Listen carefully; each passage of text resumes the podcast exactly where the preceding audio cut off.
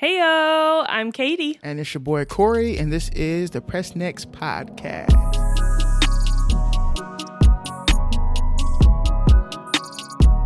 Welcome back to the Press Next podcast. We are back at it again with another Black History Month episode. Yes, I'm actually very uh, excited to have this conversation because I feel like I'm going to be asking you a lot of questions Okay. as our uh, resident white woman. White woman. um, not to necessarily speak on behalf of your race, but since you are here, we are in a, in a relational, in a relational, interration. What the f- is wrong with me? Interracial Racial relationship. relationship. Thank you. Uh, my tongue has been tied for the last like 48 hours. I think it's because I haven't been getting a lot of sleep because, uh, much like all of you who are in Texas and everything else, you have been dealing with this cold weather. And that cold weather has caused, you know, pipes to bust and stuff like that. So we have uh, dealt with that as well. Listen, we started a week before Texas. Yes, we did. And so we are over this ice, snow, cold weather uh, thing that is happening because Pipes it is busting, rooms flooding. yes, it is is ridiculous. sad. Okay. It's sad. Um yeah very sad we especially for for our folks back at home we are from texas. We hope that uh you are all getting through it because we know Mhm. that the texas government ain't doing a damn thing for y'all. Um but i know that if there's if there's one thing i know about my texan folk we gonna take care of each other. So i hope that um people haven't reaching out to you. You've reached out to people or you've gotten the help that you need if you need help. Um dang i didn't mean to turn this dark real quick but at the same time it is a reality of stuff that we have been going through. And um yeah the other night one of our we lived in an apartment building and uh pipe busted outside of our unit and uh it caused us to stay up all night because oh my gosh. I we work woke here. up at 1:45 with the fire alarms going off. and water just flowing Corey Corey walks out of the bedroom and he's like, "Oh, that's not good. I hear water outside." Mhm. And so I he left the apartment because you know he works here. He's handling it. I open the door, and as soon as I open the door, I see a river outside of our front door. Water's coming into the apartment. I see a river outside, and a police officer f- shines a flashlight in my face, and he's like, he is tripping out, y'all. Like Corey is so calm and collected, and like got to handle business, and this police officer's like. Is your apartment flooding? And I'm like, why are you yelling at me? It's Yeah, two o'clock in the morning. I don't know what's happening. and the dogs are going crazy um so it was wild and i didn't get a lot of sleep at, if at all and katie didn't either so um I, even though i got a lot of sleep last night if my tongue is tied during this episode i apologize yes, But I don't We're- 'cause I we're do getting work. through it. Hey, we're gonna get you through know, it we were we were one of the lucky ones. There's Very. a lot of people whose whole apartments flooded. There's water all over the floor. Luckily, all the water that got into our apartment, we were able to clean up with, with towels yeah so, So, we just kind of blocked it I'm before it got all in counting our blessings and praying hard that we can get through this cold snap without something else happening. Yes, because there are still threats. So, uh, if you are new to our podcast, welcome in. Uh, we welcome any new listeners, and we want to welcome back our old uh, listeners as well. Thank you for coming back. Um, this is a podcast where we take TV shows, documentaries, movies, and we kind of talk about the real life uh, applications and the Mhm. the themes and have discussions centered around that. Um, we also like to do a lot of things for our fans and the people who um, stick with us. So if you're new or if you're old and you're listening to this now, here's what I need you to do. There is a thing on our on our Instagram. If you click on the link, uh, there's a thing a form you can fill out called Press Next Package. Um, that will give us your information, but every single month we just pick a random person and send them a package just to show appreciation because we love the fact that you listen to us. Uh, so if you want to be a part of that program, go ahead, go to our Instagram, Press Next Podcast, fill out that package form, uh, and we will send you something. So we appreciate y'all listening. Uh, we want y'all to know that this episode will be centered around uh, the movie Django Unchained, which is one of my favorite movies of all time, and also um, the trope of being a white savior, right? White savior in Hollywood uh, and allyship. So. Uh, yeah, I'm really excited about this. If you have not seen Django Unchained, I do the same thing every single episode. You can pause it now and go watch it. Django. Django. You could uh, watch it later with a little bit of new understanding uh, or a different uh, perception and listen to this now. Or you can never watch it and that'd be fine too. But we're about to get into it. We'll have some spoilers because we'll talk about scenes and stuff we love and everything else. Um, so without further ado, let's jump into it. So First and foremost, I need y'all to know this is important. Yeah, I was just first and foremost, I know that sometimes the topic of race can be like monotonous and it seems like that's all we talk about, but it's Black History Month. That's why we're getting into it, especially this month, but also like the facts of race are Right. our reality. Like Right. we are an interracial couple, white woman, black man, and these are things that we see daily. And um, that's why we are focusing so much on it this month, specifically with Black History Month. But um, And and it's an important conversation to have year round. Yes, and every single month is a theme that we have. So Mhm. I mean, uh, when we get to sexual assault month, that's we're going to spend the entire month talking about that. But it's also because these these issues are so multi-layered, right? So every conversation that we've had so far about Black History Month and and race Mhm. has been layered, right? Mhm. 13th was about um the prison industri- industrial cen- like Mhm. it's about Mass how ma- incarceration. mass incarceration, right? And and how that stemmed from from racism and things of that nature. Well, last week we talked about interracial relationships and dating and the fears of uh of being a black dating a white woman or uh, a black woman dating a white man and going to uh, a white house and you're feeling unfam- yeah being the any- minority in that situation. Uh, and and today we're going to talk about allyship and and uh, and white savior um, Tropes. uh, yeah, white savior tropes and white savior. It's called something else, complex. Um, so we really could spend probably every day talking about a different faction when it comes to race, and we can probably spend every day talking about a different faction when it comes to anything, sexual assault, when it comes to women, when it comes to anything. So, uh, yes, I know probably another conversation, but we're we're diving into a different layer of it, uh, and this one's going to be about allyship. So, if you are not black and you find yourself wanting to be and trying to be an ally, you probably want to listen to this uh, Yeah. episode. Um, if you are black and you have some allies, you probably want to listen to this episode. Um, if you have no idea, What you probably want to you probably Yeah. want to listen to this episode. Uh, but yes, thank you for uh, prefacing that because I think it is important. But another important thing is I think y'all need to know that when it comes to cinema in Hollywood, I hate I hate slave movies. Yeah, I Hate feel them. like I hear that from a lot of I hate 'em. people Hate them, hate them, hate them because because it seems like that's the only thing that's that sticks. yes, yeah. the only thing that like they want to show us, right? And when I say they, I, we have to break this down into certain categories, right? Here's how I break down film and TV.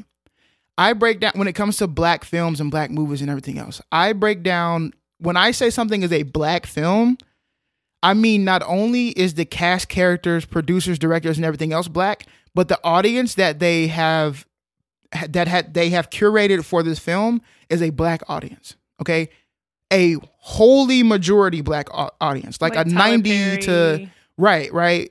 It, but even some of Tyler Perry's movies are what I would deem as crossover films. That's true. The Madea movies, I feel like, are very crossover. right, but the white plays people love Madea. Exactly. So here's a difference for them. That's a perfect example for me, at least. The Madea plays, for me, are, Are black. Yeah, They're they're black. yeah, They are wholly black. Are the audience is majority black? You're not going to go into one of those and see even ten percent white folks or Mhm. anybody else in there. hmm The movies made more for Hollywood and cinema tend to be a little bit more crossover, a little bit more softened to have a wider audience because the black people already saw the plays, right? So doesn't make sense to just put it in film form, Right. right? We saw I saw all the plays before every single movie. Um, so that's a perfect like it's a perfect example. Like I deem the show Martin as being a wholly black show versus the show Fresh Prince as being a crossover show, right? Where Mhm. you have uh, uh, uh, it's a black family, but the dad is like a judge. They live in in, in Bel Air. Um, it has a lot of white influence, and it's able. It's so it's so tamed. I don't put tamed in, in quotations that it's palatable for white people, right? Okay. It's easier for white people to understand Fresh Prince than it is for them to understand Martin, which is also why I have the theory why a lot of people, a lot of black people don't like Friends because we have Living Single. Okay, they're We completely different. Exactly. Um, but stuff like that. So I think in media and in enter- entertainment, specifically in Hollywood, there are black films and then there's crossover films. Um, this Django Unchained to me is, and the crossover films tend to be mainstream. Django Unchained is a crossover film Yeah. because it's not a black film, even though Um, it's a sto- it's a black story, right? Because the lead character and people can even argue if he's the lead character. Yeah, Um, true. the lead character is a black man, so they will bill it as a black movie. It's a crossover film for me. It's directed by uh, Quentin Tarantino, who uh, phenomenal, great director, has a has a very distinct style. Um, used to hate him, now I love him. Very dark. Yeah, he's very dark, but it's very. Once you kind of break down Tarantino films, he's a genius. Like, he's just, it's great. You get it, you know it's him, but he is great. yeah. Um, I used to hate him. Now I love him. But anyway, Django is a story about a man. Uh, his name is Django Freeman. Well, Freeman later because he got he gets freed. Where he's a slave. It starts out as him as a slave, and um, he gets bought by a guy who is posing as a dentist. As his name is Doctor Schultz, Dr. Schultz. but he is a bounty hunter. This white man played by Christoph Waltz, who I, I really want to drive home that everybody did a phenomenal job in this movie. Okay, there's not a role. It's a really good movie. Really good movie. Not a role in this movie that that anybody slept on, right? Everybody did a great job. And I and I'm glad they casted Jamie Foxx because Jamie Foxx is from Terrell, Texas. Uh, he grew up on a farm. Like he's very country. He's a country boy. So it felt very uh it felt very natural and yeah. authentic, right? Uh, because they did actually try to cast Will Smith. That's a lot of people don't know that. They tried to cast Will Smith, and you know what Will Smith said? You know why he turned it down? Why? He said it didn't feel like Django was a lead role. I don't think he was wrong. but I'm still happy that they casted Jamie Foxx. Um, and anyway, so he gets bought um in the middle of the uh in the middle of the night, in the middle of the woods, right? Who was that bumbling them around in the dark? That's like my favorite thing. How many times a week do I say that? State your name or, Or prepare to get Wayne. I say that business. all the Yeah. time. Um, but yeah, he's a bounty hunter, and his real thing is um, he poses as a, as a dentist, but he's bounty hunting. Uh, and he went to go get Django because Django was the only person that was going to be able to identify this bounty for him, the Brittle brothers, right? Hmm Uh, and so Django had came from the the Brittle plantation, uh, and he knew the Brittle bro- brothers. So Christoph Waltz, Dr. Schultz went to go buy Django so that Django can serve one purpose, which is point out the Brittle brothers. He'll split the bounty with Django, give him his papers to be free, and boom, boom, boom, uh, and they can live from there or leave from there. Very simple movie. If you break it down to that, Yeah. it's just like let me go get Django. He gonna point out these folks. We I'm gonna kill these folks, and I'm gonna give him his money, give him his freedom papers, and he can ride off in the night. And his woman. Right, but that didn't come till later. Right, His woman. his woman, we got your woman. We Uh, your woman.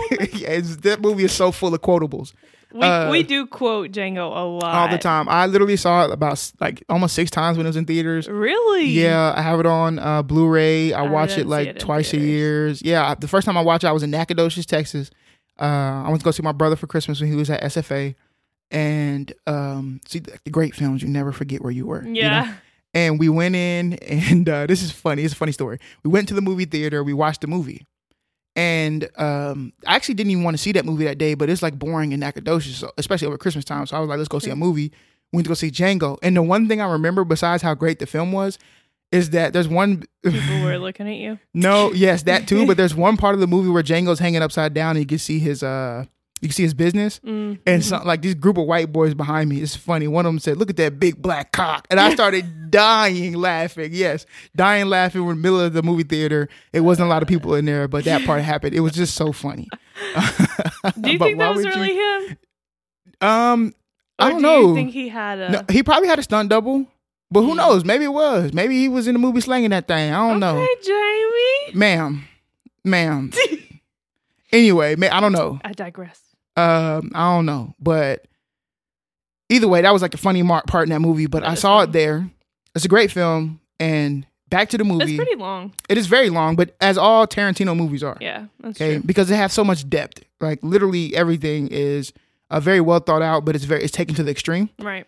Um, so anyway, so he buys Django, and Django ends up traveling with him and learning how to become like a bounty hunter because it's not easy to find the Brittle brothers, Mhm. right? We're back in like way back in the days when slavery is still a thing, so you can't just like get on the internet and search where what plantation are the Brittle brothers at now, you know, and then go straight to that plantation. You kind of got to go around, hmm get a get some information from here, get some information from there. You might as well handle some business while you're on the way. Right.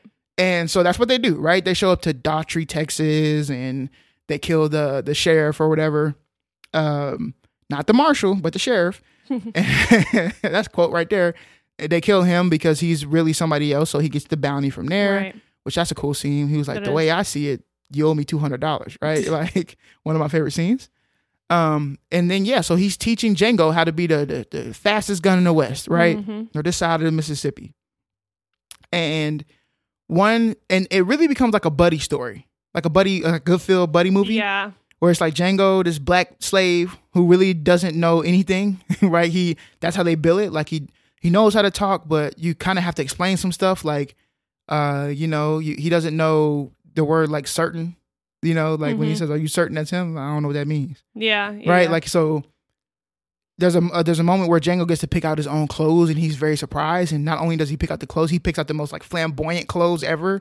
he did have some swagger. He did, you know, he just, but it's not typical of what like a black man in the South would wear. But it's just so he's so excited. With he's the- like, you, "You was gonna let me pick out my own clothes?" hmm right? So you get the contrast of like this white man who only wears, interesting enough, he only wears grayscale. If you ever see Dr. Schultz in the Mhm, movie, he only mhm. wears something in gray, and uh, which was apparently something that was very, uh, very slated. I still don't understand why, but he's very clean cut, very boom, boom, boom. And you got Django, who is this, uh, who's a slave who's only known like chaos Right.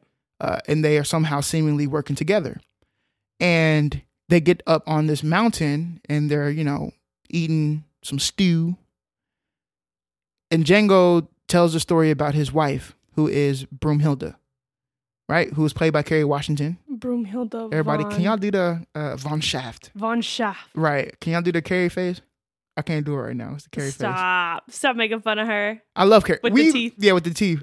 There you go. There you go. There you go. Is this the Kerry face?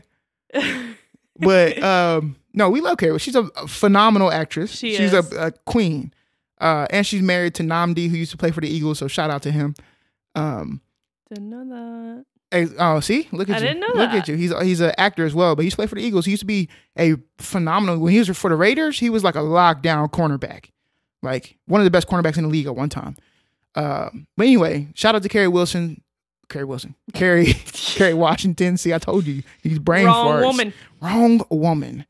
And he's on the mountain. He tells uh, Dr. Schultz about Broomhilda von Shaft. And Dr. Schultz is just so like, what? Broomhilda? I'm German. There's a story, like a tale about a girl named Mhm. Broomhilda. Like the most, the most uh, popular tale is about Broomhilda von Shaft, or not von Shaft, but Broomhilda, who's you know guarded by a dragon at the top of the hill, and you have to go kill the dragon um, to go get her. You know, and which Mhm. is in that moment we kind of see this is a foreshadow of the story, right? Jamie Foxx, aka Django, is going to be the person who saves his wife. Right. Nothing's going to stop him. Right. Broomhilda is the prime possession. Um, and so now the movie changes, right? It changes from here's the deal. I was gonna just let you find the Brittle brothers, and then I'll give you, you know, you can. I hate the slavery thing. That's what he said. I said I hate it. You know, on one hand, slavery is nasty, da da da da. But on this hand, I can I can use it to my advantage. hmm He says it when he's in the bar. So now he's like, all right, I got an idea. I'm gonna train you how to be the quickest gun in the West. We gonna get the uh the Brittle brothers, and then we gonna get your wife. hmm Then you can ride off in the sunset. We are going to win this fairy tale, you know. Uh, and that's what they do. They they go around. Jamie trains. He trains, or Django cha- trains, trains, trains. Um, and then they actually get to the plantation, which is um, the guy from Miami Vice. He's hilarious. I can't remember his name, but he they get to the plantation where the Brittle brothers are. Um, and that's where we get some of the funniest things. I say this every single day, or Katie says this too. Anytime where I say something and Katie perceives it as something else, I'll say, "No, that's not what I said." That's not what I said. Because you there's want a me to treat him Yeah. like the white folks? no, that's not what I said. Because we pull up to this big plantation, which is actually like a plantation that is like is very historic, so they couldn't actually film inside. Uh, they just filmed the outside of it. Um, so interesting fact. But they go there, and of course they're they're pulling like a bait and switch where um, uh, Christoph Waltz goes in and talks to the plantation owner uh, owner, which they call him Big Daddy in the movie. That's his name, Big Daddy. Yes, sir. yes, I'm Big Daddy. Uh, you know, and uh, so Big Daddy Plantation, he goes in and talk to him to they can parlay business or whatever. And Don Johnson. yes, and they go inside, or Django is now looking to confirm that the Brittle brothers are at this plantation. Uh, so he goes and he confirms him and he does one of the uh, little Jody. Little Jody was getting whipped for cracking eggs on the tree, right? Mhm. So now Django's getting all of these emotions, right? Of Right. like, I remember when they were whipping my wife. Mhm. And and I'm begging, right? He said, "Listen, you want me on your knees? I'm begging, you know." And he said, and, and the Brittle brother told him, "I like the way you beg, boy." And so this became like a huge moment in the movie, and it's very early in the movie too, where Django now finds the Brittle brothers, and he kills one of them and whips with the whip the other one, like whips the hell out of him, yeah. right?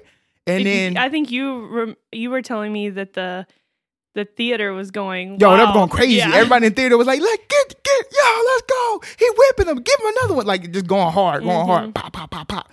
So Django just just whipping his ass, uh, which was like, y'all have to understand this movie, especially for black people who have only seen slave movies.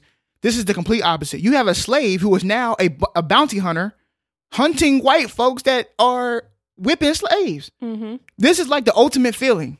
You get the the tables have turned. Mine have the the, the turns table, right? how the turntable. Um, so this is like a huge moment, and then and then he even turns the words on him when he's dying. He says, "I like the way you die, boy." Like that was like a huge thing. That was like in the trailer and everything else. It was huge. Um, so big moment. You kind of makes you feel good, and then that's when um, you know, Dr. Schultz comes out and says, "Where's the other one?" And he's out in the field, and then this is where we learn where he doesn't know the word certain, right? When he's like, "Are you certain that's him?" He's like, "I don't know." Like, "You don't know. I don't know what certain means." Mm-hmm. right? Um, and he's like, yeah. And then so Dr. Schultz shot him, and then he said, I'm certain he did. and uh, so they get their bounty. They drag the Brittle brothers out. They're gonna take the Brittle brothers back so they can get their money.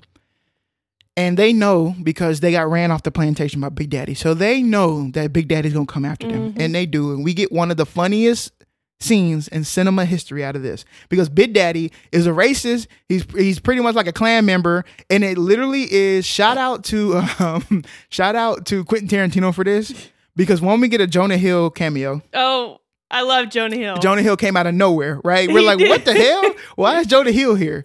And the point of this scene is to literally talk about for you to see how stupid members of the KKK are. mm-hmm. You have to be really to kind of have this ideal.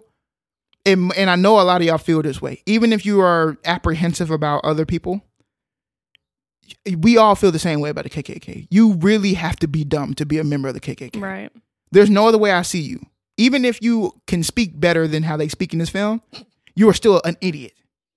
You can, you can't think far at all. And that's what this scene was. It was just so funny where they ride up and they're all talking about the bags and I, I can't see, you know, I gotta It doesn't matter if you can see. All, all that matters is that the horse can see. okay. That's a raid.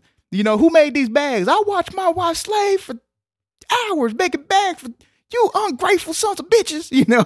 And all I hear is criticize, criticize, criticize. Uh, From now on, don't ask me or mine for nothing. nothing. And he left. So it's like it's hilarious. that that part of the that fi- that That's scene probably my favorite. is cinema greatness. I can watch that scene over and over again because it's so hilarious. They can't even get their shit together, right? Mhm. That's literally what the scene is.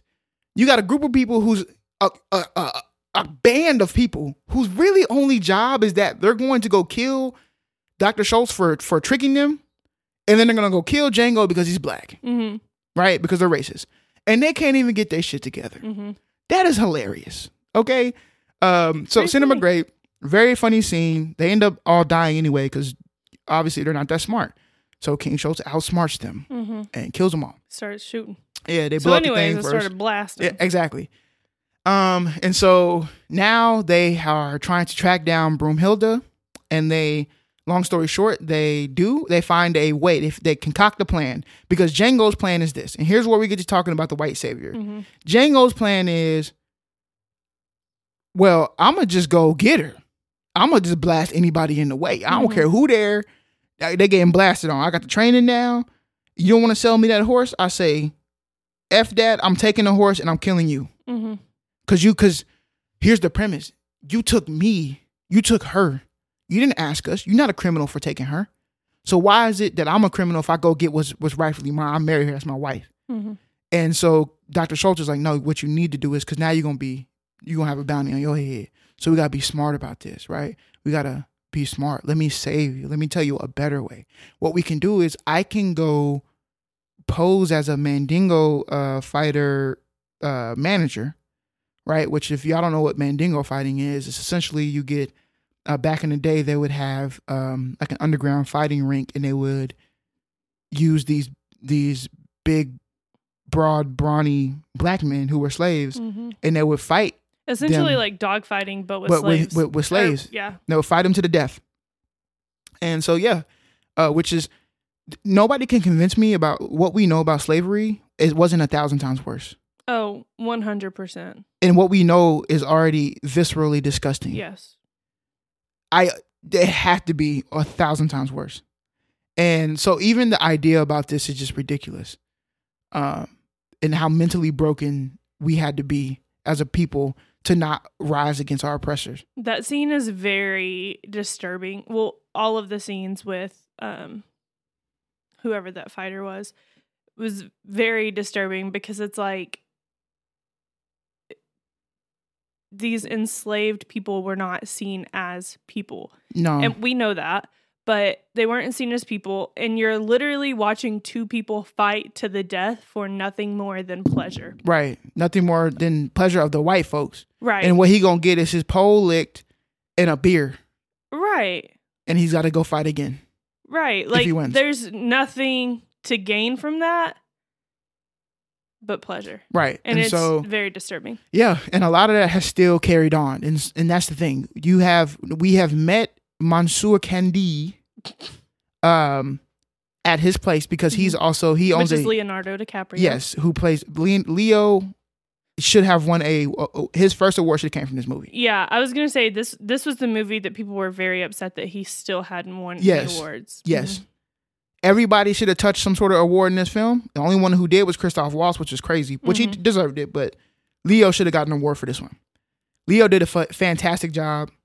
Um, I'm sure people feel a way about him using the N word in the film. Um, topic for another day.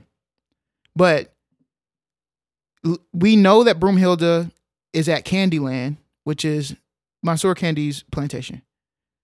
And so they pose as a Mandingo fighting manager, and that Django is the Mandingo expert, right? He's just a he's like a consultant. He comes in, he says, "Yeah, I will take that one and that one." And so they go, they watch this Mandingo fight. It is very obvious that Christoph Waltz is like not made for this. He really isn't, but he has to hold his his cool. He has to hold together. Django has seen a lot, so nothing phases him Mhm. and we see that throughout the entire movie. And so, of course, Monsieur Candie is like, I'm not about to, uh, I'm not about to sell any of these these these fighters. Well, they make him an offer that he can't refuse. An offer that you, you can't refuse. Um, I do my Marlon Brando. Um, anyway, they so they say, okay, cool, we're gonna travel back to Candyland, and we're gonna, you know, we'll talk business, and I'll I'll court you and everything else, and I'll show you some good Southern hospitality and whatever. Now, here is a very important, more um, important moment that I think that Quentin Tarantino he doesn't really drive home, and I think that people miss this. Okay. After the Mandingo fight, the first one, they're eating dinner. Do you remember the scene? Mhm. They're having fun eating dinner, and you know all his little, um, his his, gosh, I want to use the correct term, but they're like uh, comfort girls Mm-hmm. they are um you know they're there eating having a good time and he's really um he's really influenced by french culture you can you can tell this and so He's having a- what he calls himself. right he has this conversation at dinner talking about black people uh you know he's using the n-word and he's saying all black people are the same which is essentially he's saying they're all monkeys and and don't have a brain and they're just they're just duds And he's talking about something like in the skull, right? Not yet, not yet. Okay. He's just saying because he was he also is into like uh I think it's called um phrenology. I think it's called phrenology. I look it up. But anyway, he is having this conversation about how if there's a thousand black people in words as he says in the negroes i'll use the word negroes if there's a thousand negroes 999 of them are or 10,000 999 of them are i'll get my math wrong 9,999 whatever are are just straight dummies but there is that one and he calls him the excep- exceptional negro hmm um, but they're very hard to find, you know, and I still don't think they crossed the line. So that plays an, a very, very, very important role, but I think he didn't really drive it home, so people just kind of missed that, right? Uh, did you even like remember that conversation? Um, vaguely. Right. I wish that it wasn't vaguely because it it is it's he's describing Django and doesn't even know that he is. Right. And so they take the trip to Candyland, which is like a, a days long trip or maybe even longer. And during that, they encounter some stuff where Django has to maybe go a little bit over the edge in his acting about who he is, but he's selling a role. Uh, they find somebody who ran away, uh, and they feed him to th- they feed this man to his dogs, which was for for Django nothing. You think about this moment. Django is watching a black man, a slave, his brother, being torn apart by some dogs, while white people are rejoicing at this time, and Django doesn't bat an eye Mm. because he has seen worse. He's Yeah. seen it all. Doesn't matter to him that this is because he even says it. He says, "If this what you, I'm not impressed. hmm As what I've seen so far, I'm not impressed." Christoph Waltz is obviously like sick to his stomach because he can't even watch it. And so they get to Candyland, and that's where we meet. Um, that's where we meet Samuel L. Jackson's Jackson's character, and um, he's funny in the film. He is the resident house slave. Which, if y'all do not know, let me just break it down for you real quick. There are, there were, when we talk about slavery, there's a lot of terms that people use. We'll talk about comfort girls, who were women who were in the house who were comfort girls who Right. offered sex to whoever the the plantation owner said you know do this um so they kind of ran a brothel there are field slaves who were typically outside working in the fields which is why their complexion is dark right they Right. have, they have been tanned by the sun and have gotten darker melanin so that they can uh, uh, do better in the sunlight and then but all of these things come with cultural come with cultural things right then there is what is like the house slave the house negro you do not want to ever be the house negro Right. do you know what To like, you don't ever want to be that to the other enslaved people. yes to the other slaves because as, as that person. to the amongst your own If people you are that person, then you are. you're benefiting Right. you're inside.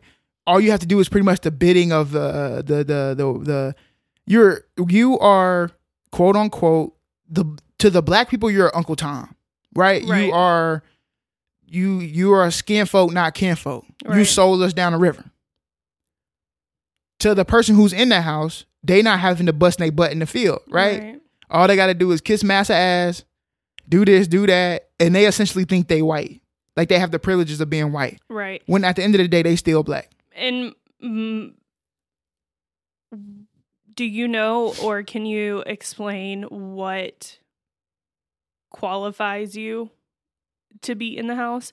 Because from what from my understanding, and this could be completely wrong, it's usually people who are more acceptable to white people. So light skinned, Well, um, features of a white person, someone that they want to rape, you know, like right. Well, that that's the thing. So it's think about lineage, right?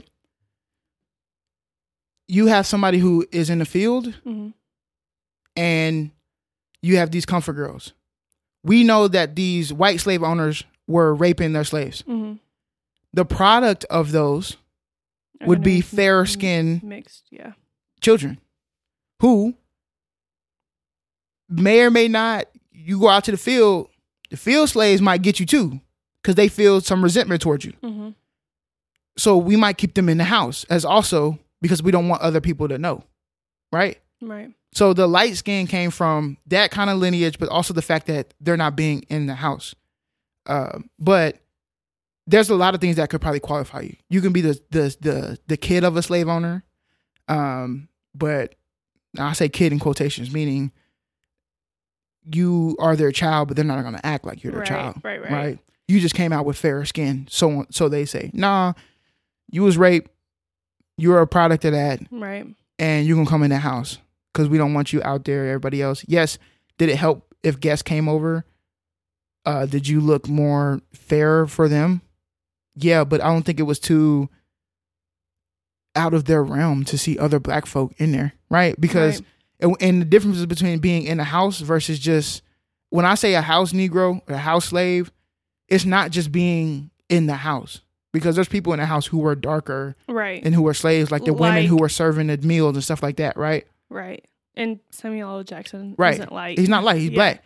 It's more about the willingness to kiss the masses ass, Mhm. to to assume those white privileges, even though you are not white, to be able to turn yourself against your people to follow the rule of the massa. hmm That was the main qualification. Right. I would kill my own slave brother for my my love of the massa, which might be out of just protection of myself. Who knows? So going off a little bit, um, and going off of what we were talking about, skin color and stuff, do you think that that plays into things that we see now As far as colorism, colorism? yes, very much so. And I mean, you can even like Like it goes all the way back to field versus house. Yes, yes. Yeah. Like w- everything stems from. That's what people don't understand. Everything in culture stems from history. Absolutely. That's why I wanted to bring it up because I think it's interesting to see how even in the black community things are because we can see it in systemic racism Right. and the way the system is, but even in your own community, in the black community, you see that separation. Right. It's the reason why we have to have songs about brown skin and dark skinned girls. Right. Listen to the story of OJ yes. It's it's yes, yes. by Jay Z. It's the reason why, um, you know, in the movie for Color Girls, the the, the role that Janet Jackson plays. Mhm. Right. hmm She's too good for her own people. Right. Look at her appearance there. There was no color even in the rooms. There was Mhm. in, in her office. So yes, it, that, You know what? you didn't catch that. No. When she said you ain't got no color, you ain't got no here, color It's all here. white. Mm-hmm. Okay. Just like you, okay. right? So it goes to all of that, and and and there has always been, which is why I really don't like when people say stuff like, "Oh, you acting real light skinned right now." Da da da da. I try to quell that because people don't know that that came from when you say I'm acting light skinned. What you telling me is that I'm a house slave, Interesting. Okay. right? It, that that's how deep it goes. Right. No, and I kind of got that, but I feel like I'm more, you know, into the culture than Right. Than most people, aren't right? married to a black man. but and that's how that's how we saying it though too. Right. When I'm talking about you being being light skinned or whatever, I'm talking about you being soft, Okay. and the softness comes from stuff like that. So Interesting. yeah, I think that's it's really deep rooted, especially in the colorism uh, Mhm. within our own um, culture. And I would love for us to stop doing that, which is why I hate even when I'm listening to like. I mean, there's a way to like embrace it as well, um, but that's just me personally. I know other people might feel differently about it, but is what it is. Right. Uh, but that's just the history behind it. So I get it. But Steven, who was Samuel Jackson in this film, he's very black. Like he's very dark. hmm Uh, but he has like white hair. Like he's like kind of bald, but he has like white hair, and he is really, really, really in love with with Massa. Okay, like he will Yeah, do he is. anything. Okay, he think he run the plantation. he does. Yeah, He thinks, and that's the thing that with this character and watching him, it almost like he's too comfortable. Like, yes, to him, he thinks he's a white man. He Exactly. Thinks that he has earned his keep. to be able to do anything, and he's old. You know, old, my old decrepit bastard. And we see this but from the, master's second. never going to see you as that, Exactly. no matter how good. and we see this from the second he is introduced in the film. Mhm. when Django is riding up on that horse, and Steven says, "Who is that on that nag?" That's a good one. You know what I'm saying? Who is it? You know, and he's like, "Let him. This is my guest. You gonna sleep? You gonna let him sleep in the big house? Your granddaddy rolling over in the goddamn dirt. You know, like he's Mhm. in that moment, he even gets into it with with with Leo, right? He gets into it with Candyland about Who is his master? who is his master Yeah. about like you can have this black person sleeping inside hmm and and Candie had to let him know I run the show here. You shut up. Go get them. Go get them rooms ready. Like I said, right. That that moment was to show us about how much he thinks he runs it, but he's even still in control, and, and he doesn't even see it. Steven doesn't even see it no more. Right. That I think I run the show, but I still don't because I'm still being told what to do. hmm I'm willing to sell out. I've never met this black man. This man is a free man, and I can't see him as one because I've never met one. Right. You, Mm, if you that's a black, you black, right? So when you rolled up on this on a horse, you a slave on a horse, and you ain't nothing on a horse because that's what I've been taught. You can't be riding a horse. A horse riding is reserved for white folks. Get off that horse.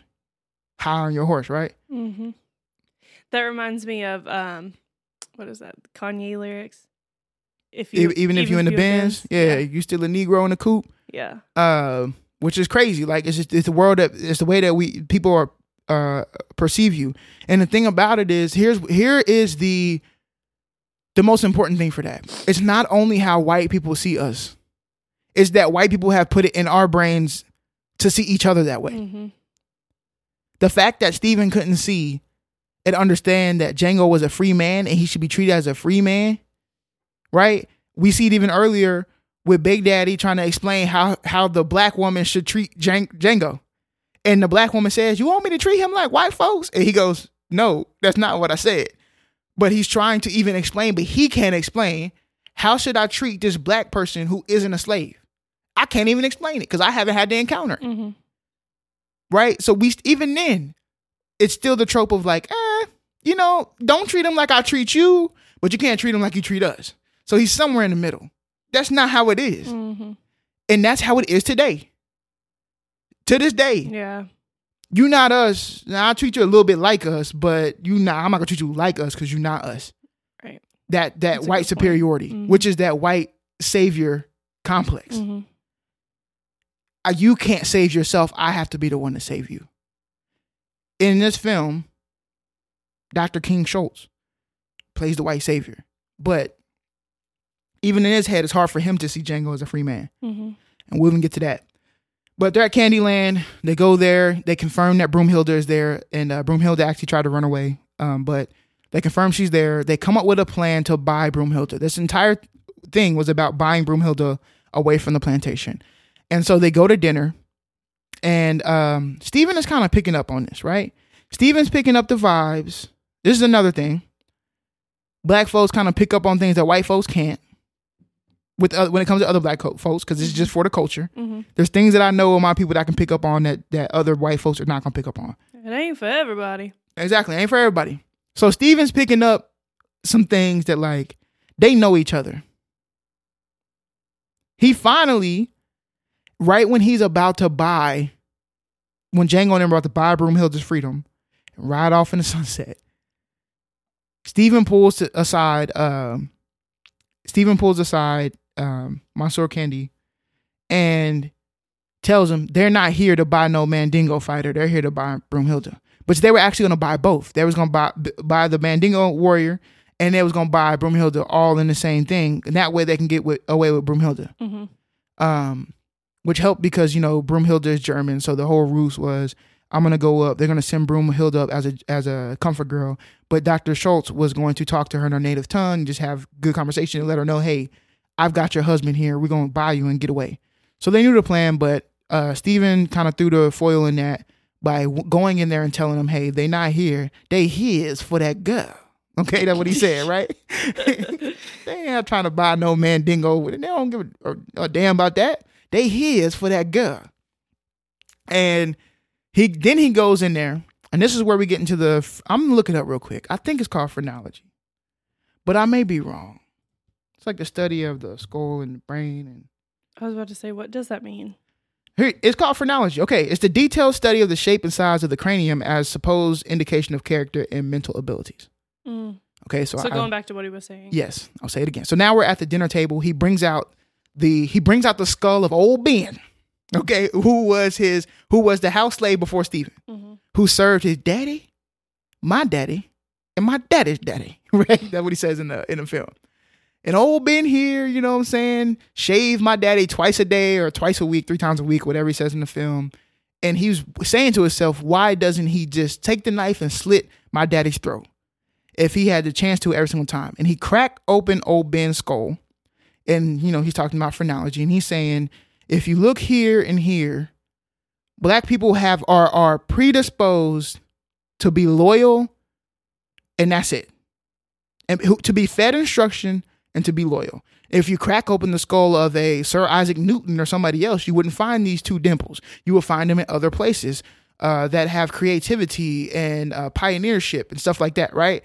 Uh, but he's saying, but in the, in the, in the, in, in the skull of old Ben, he was unburdened by by genius, which means he he can't be a genius, right? Phenomenal line in the film. And then he says to him, "I bet if I crack open your skull, I will find the same two dimples." What he's trying to say is that y'all the same. Mm-hmm. Old Ben here has been dead, and I'm finna kill you. And then he um he said, "Now you know," and they call him Bright Boy, which is another thing I hate in the film, Yeah. but which is essentially Explain trying to that. okay, so bright means you are enlightened. You're not dumb, right? Uh, but you're a bright boy. He's like, oh, he's not like the other ones. This one's he's a little smart. You know what I'm saying? He's a little smart. You can you might be able to teach him a little something. Maybe he has the uh, he has the wherewithal that we can teach him to be a house slave. He's a bright boy.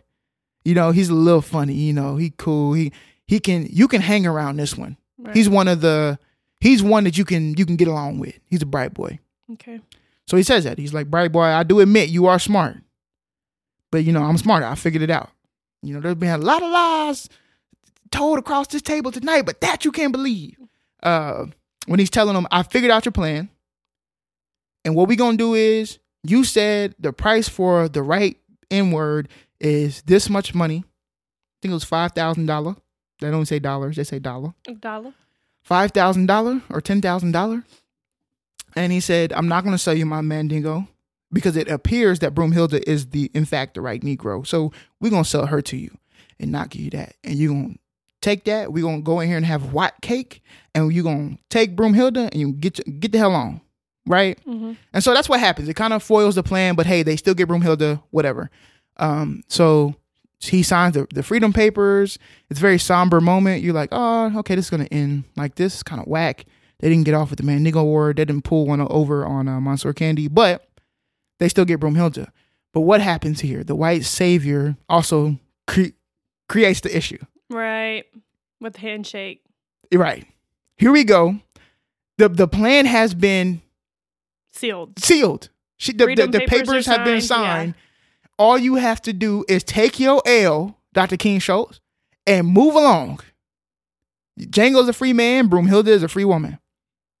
And obviously you you as a white man have been free. And that was the plan. And that was a plan. So so here's where the pride and ego in his decisions as to play white savior hurt Jamie Foxx, Yeah. hurt Django Unchained.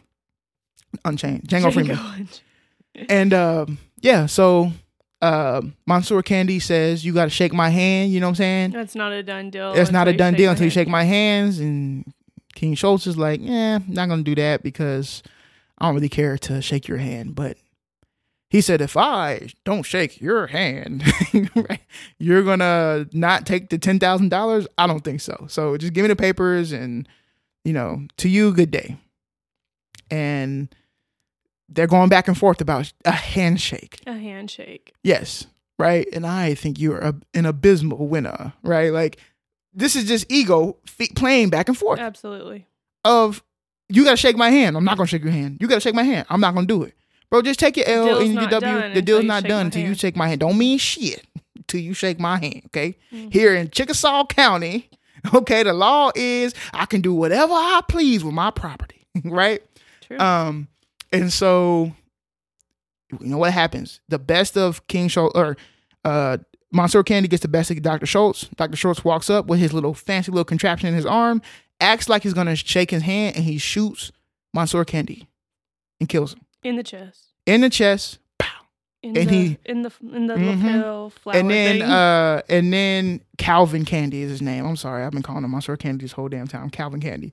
Because we get the famous scene right here. Steven runs over and says, Calvin and catches him, right? Steven the house play Samuel L. Jackson catches him and is just rocking him while a fire uh, an onslaught of bullets are just flying around. You know, in classic Tarantino style. right. Just poof, poof, poof, everything's exploding, and uh, it turns into this huge gunfight. Now there's an issue because Django gets captured, uh, Broomhilda gets captured. They can't access the freedom papers because they were in uh, Calvin's hands, and now Stephen has them now. So now they're pretty much slaves again. Now all of them are slaves, right? So Dr. Schultz dies in that. Before he, he apologized to him first. He apologized to Django first. I'm sorry, couldn't do it. And um, and then he gets shot by Butch with his sawed off shotgun. And so he dies. He gets killed. And now Broomhilda and Django are both now enslaved again.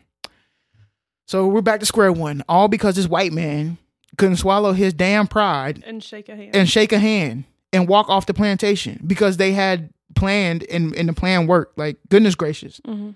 Um, But to him, the plan didn't work. exactly because he didn't get to to to to, to trick him. right, and it didn't go exactly how it planned. Right. Like who cared, bro? You still got what you wanted, you know. But it's always that greediness and wanting more. Mhm. And what does that say about white folks now? It's the same shit. It's the same thing. Th- this is like capitalism at its finest. If we can even break it down there, you got what you wanted. Why do you need more? Why can't you just take what is out right now? hmm Um, but they're they're slaves again, and um, after the fight scene is where they hang Django upside down by his feet, and that's where you see uh as the white guy in the movie um said the movie theater said it you see his his his parts, you know That dang. that thing. You see that thing, as Andrew Schulz would say, that thing. Uh, and they're about to cut him off because they would do that, right? They would castrate uh people. Ugh. Yeah, they would get the metal real hot Mm-mm, I don't need to and Mhm. snip them things. Is what I they can say. Imagine. I don't need Okay, and so they would just really just take the molten hot uh metal. Okay, oh, my bad, my bad. I'm sorry. And right before they do that, so they give you that visual because right before they do that, Steven comes in and says, "No, they gonna sell you to the LeQuint Dickey Mining uh company, and you gonna break rocks until your back give out, and they gonna crack you in the head or over the head, break your skull, and then throw you in the pit with everybody else, Mhm. and that will be the story of you, Django." Uh, so they do. They sell them to the LeQuint Dickey Mining uh, company. And on the way, and this is where we see Quentin Tarantino because Quentin always makes a cameo in his films. Mhm. Uh, Quentin is one of the people who is transferring um, Django to the LeQuint Dickey Mining Service uh, Company. Um, Django, being the bright boy that he is, Mhm. uh, outsmarts them by holding his bounty billfold, which King Schultz told him to do. You should always hold your first uh, bounty, which he did. And he said, "I got a bounty in my pocket. I'm there." The the Brittle brothers, they're there, right? Or one of the Brittle brothers. It was uh, uh, it was another bounty for another group of people, and he's like, "They back there. I'm they they they figure me out. They try to sell me away, but it's money on their head, so we can go back. We can kill them. I'll split the money with y'all. I'm a free man." Is he a free man? He's like, do I talk like a slave? I ain't no slave, Mhm. right? Uh, so he he fools them, ends up killing them all, Mhm. free, freeing the other slaves who were in there who were about to go to the uh, the mining company. Gets on a horse, barebacks all the way back to uh, Candyland. He go and then now he's on now Django's on his plan, Mhm. right? So the white man's plan didn't work out the same way. Here we go. White savior happened, didn't work out. Put him right back in the same spot that he was. When his original plan was to go fuck shit up in the first place. Mhm. This is what he does this time. He goes in, he's quick gun shooting everybody up, and he sets TNT all throughout the house, dynamite or whatever. And they're uh, at this time, the rest of the plantation is kind of at um, Calvin Candie's funeral, and they singing "In the Sweet By and By." I love that song. right, right. Uh, and they come in, and guess who was at the top of the stairs? Who? Old Django. They like Django back. What's going on?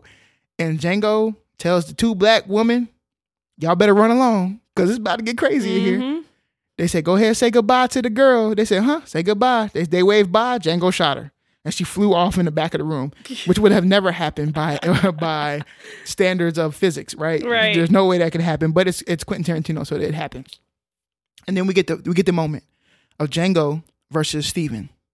Steven has been lying about his limp and all this other stuff. Mm-hmm. Django's actually also walking down the stairs, quoting Calvin Candie said a lot of bullshit out of his mouth, but there was one thing that he said was right. I am that one and 10,000, 100,000. I am that exceptional Negro. And y'all mess with me. Mm-hmm. And he walked out that house, and that house blew up. The Django! right? that house blew up with um with him on a horse and Broomhild on a horse, and you see it blow up in the background, and it was just like a good feeling at the end, Mhm. you know. Hey troublemaker. Hey big troublemaker. You know what I'm saying? Hey little troublemaker. Hey big troublemaker. And he you know the horse doing little tricks, and it's just like a good feeling Mhm. moment of like Django got his woman. The black people on there are now going to be at least freed. They can maybe run north. From Candyland. Right, they're free from Candyland. Maybe they can fend themselves, run north, and then you know gain their freedom or whatever. Um, that's a lot of things that people didn't know. Let me just I'm gonna say this real quick. So people escape to go north, right? Do you want to know why there's a lot of black people who settled in Canada? Because at one point they made it illegal for the people who went north. They made it illegal for them to have slaves or people who were slaves in the north. So people, the white folks who were helping the black folks, were now getting in trouble. So the black, the white folks had to return the the, the freed slaves or the runaway slaves back to the south. Hmm. So people had to go continue to go north, and they went to Canada, where slavery was completely I didn't know that. illegal. I also didn't know that there was a lot of black people in Canada. I don't know a lot about Canada actually. now that we're talking about it, yes, there, there is plenty of black folk in Canada. Um, but we'll we'll go, especially like bordering stuff. But we'll Well, go Yeah, uh, one we were day. supposed to go on our honeymoon. We were, but that's okay. That was a uh, year ago, and we're still in the same Right. predicament. and I'm talking more east side, Yeah. but that's okay. Um, but yeah, so they went to Canada instead of just saying northern states because that's what they did in the northern states, and then made them return the Return, people yeah. ba- uh, back. So um, hopefully, yeah, in the storyline, because it feels so good, I'm gonna assume that they ended up being freed slaves and Mhm. everything else, and it was Mhm. cool. Uh, but that is the story of Django. However, there's a lot of tropes in there. There's a lot of things to talk about. One of them is the uh, the white savior narrative, the white savior complex, which is really a cinematic trope in which like white characters rescue non-white characters from unfortunate circumstances, right? Mhm. Uh, and it really has to be like this uh, messiah figure, if that makes sense. Like they make them seem like they're like like Holy. holy Yeah. and Christ-like, uh, and that they often learn something about themselves on the course of rescuing like non-white characters from their plight, right? hmm um, which we see here uh, in Django. We see Christoph uh, Waltz, who plays Dr. King Schultz, is saving, quote unquote, saving Django. And then, and he feels a way about slavery, but the way that he wants to be able to rectify it is by helping him get his wife back. And in the end, he still couldn't, even though he learned a lot about himself, he still couldn't deliver what the plan was because it really was never about Django. It was always about him. Does that make sense? Right. If it was about Django, he would have shook old buddy hand. But it wasn't. It was never about Django. True. That's a good And- point. There are, I feel like plenty of films that have this. You want to just take a stab? I know you. We looked up some, but Yeah, so when we started talking about what white savior movies, the first one that came to mind for me was Remember the Titans yes, because it is top 5 favorite movie for me. But in that you see integration where you know, um black people started coming to the white schools and they started integrating and it wasn't accepted. And then you have this football coach who by all means is the best for the position but wasn't accepted because he's, black. right? And then you have Julius who is a phenomenal player but wasn't accepted because he's black.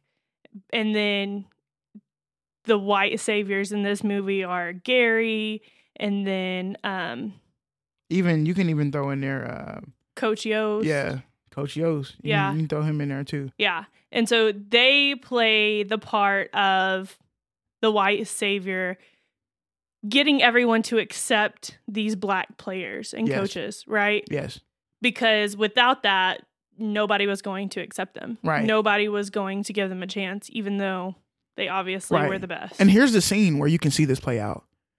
You remember the let the boys play scene? hmm And it wasn't until Coach Yoast, who was not the head coach, it wasn't until Coach Yoast walked out there and talked to the, the cheating white referees that saved the game for the boys because the white the, the referee stopped cheating.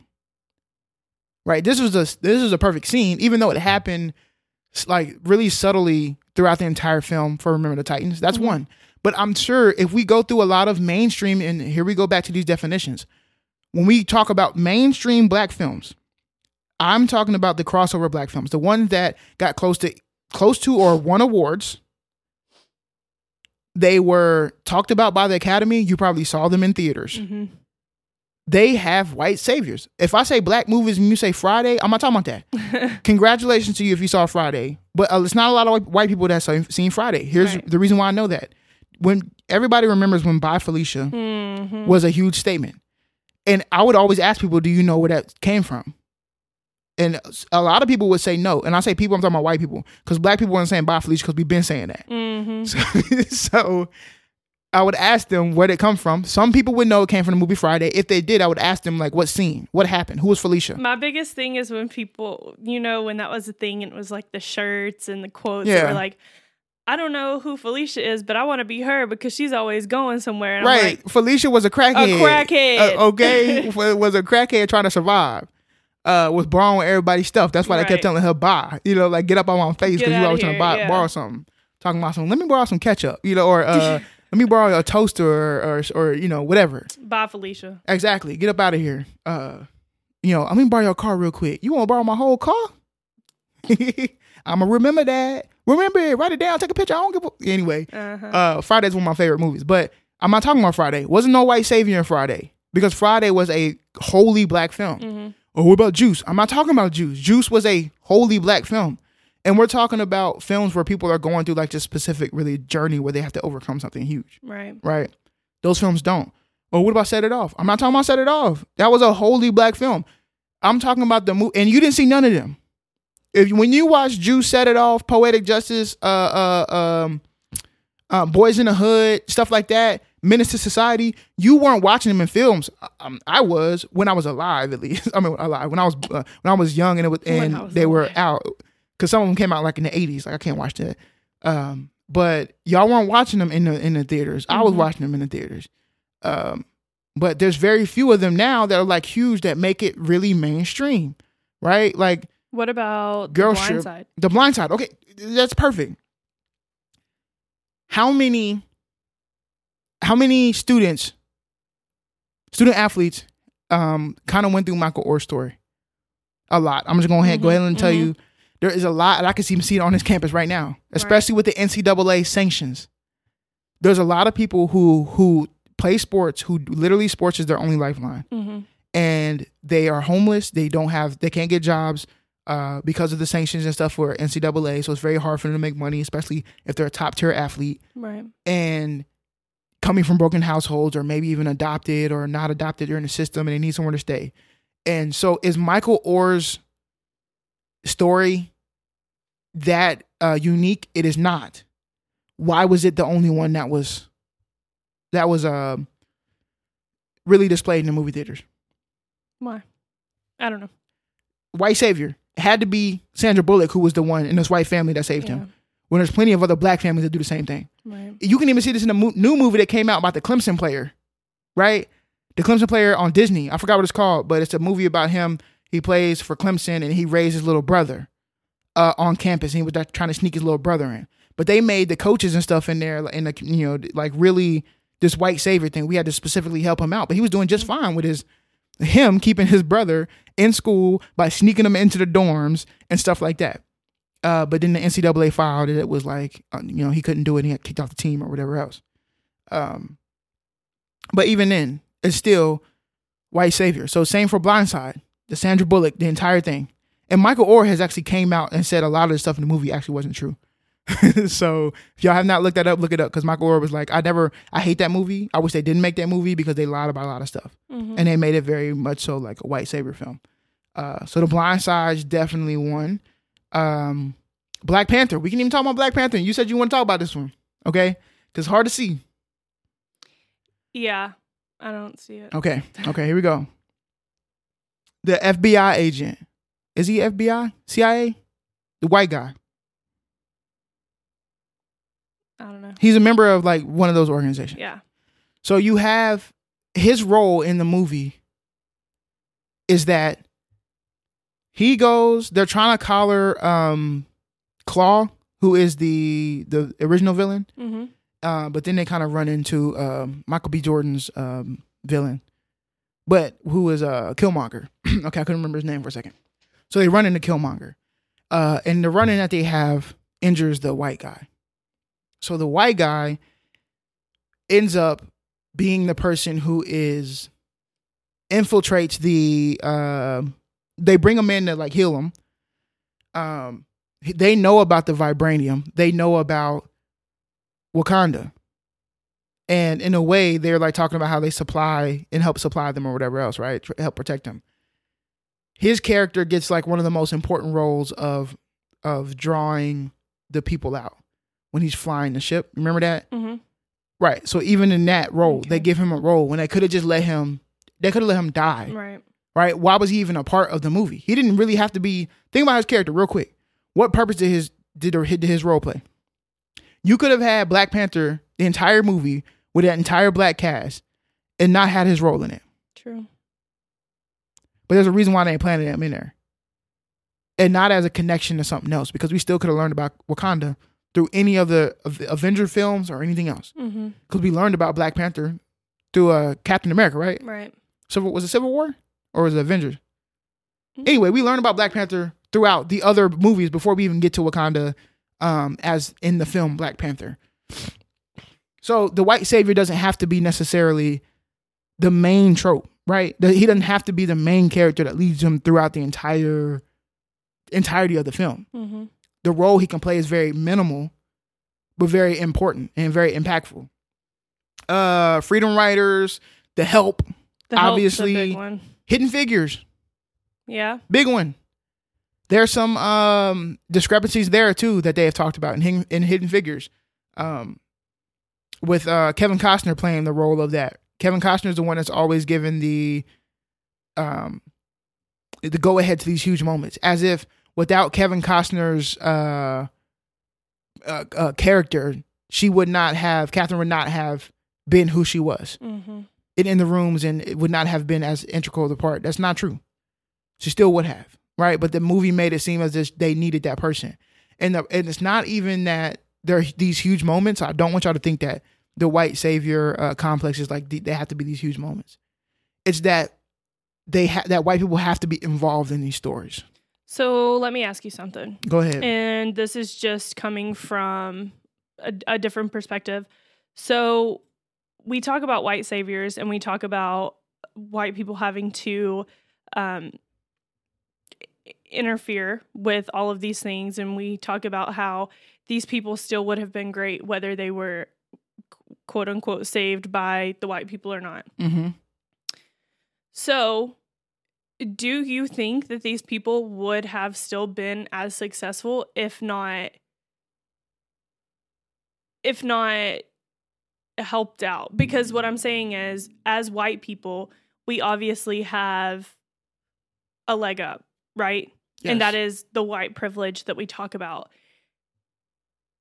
And if we know that people are going to listen to us because we are white,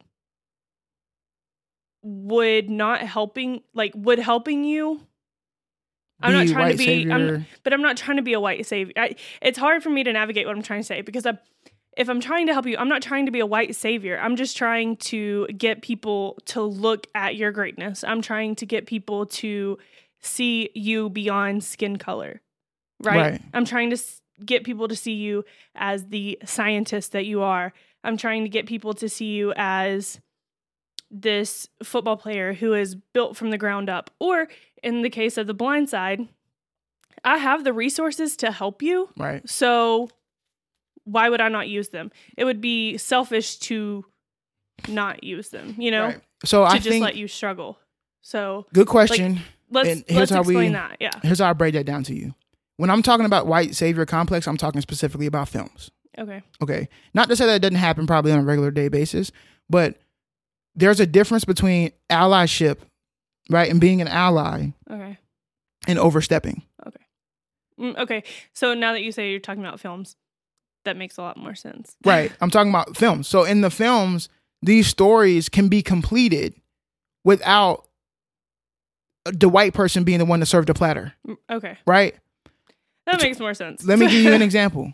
Like I said earlier, Michael Oher's story is not is not is not unique. There are plenty of people who have been helped by other people. Why did it have to be the white family? Why did they choose the white family? because that's what would draw in the audience. Why? uh, That's what's palatable, right? Right. White people saving black people. That's which has always been a trope that black people can't fa- save themselves. hmm right? D- Is it in cinema at least? When you think about Katherine's figure and Hidden Figures and everything, Katherine was the one with the brain. hmm Katherine was the one that came out with the numbers. Even if Katherine never made it into the room or whatever, her work still would have been shown because they were using it in uh, in the papers and everything else. Even if they're scratching off the names, at some point, the historical accuracy would have been placed back for Katherine. She's the brains behind it. She's the one who did it. hmm She's the inventor. She's this. She's that.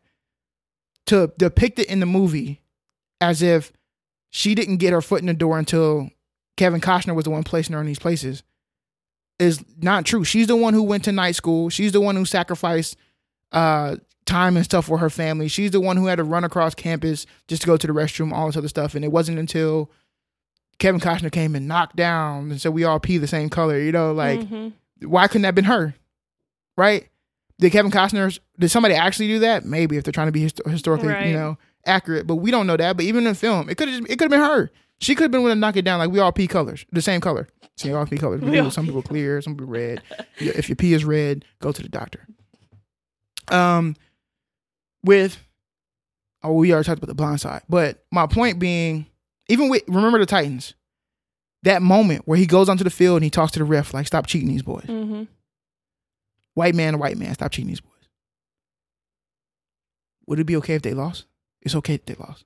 The story is about the story. Right. It's about these black people and these white people coming together That's true. and fighting and winning or or playing hard and making a statement.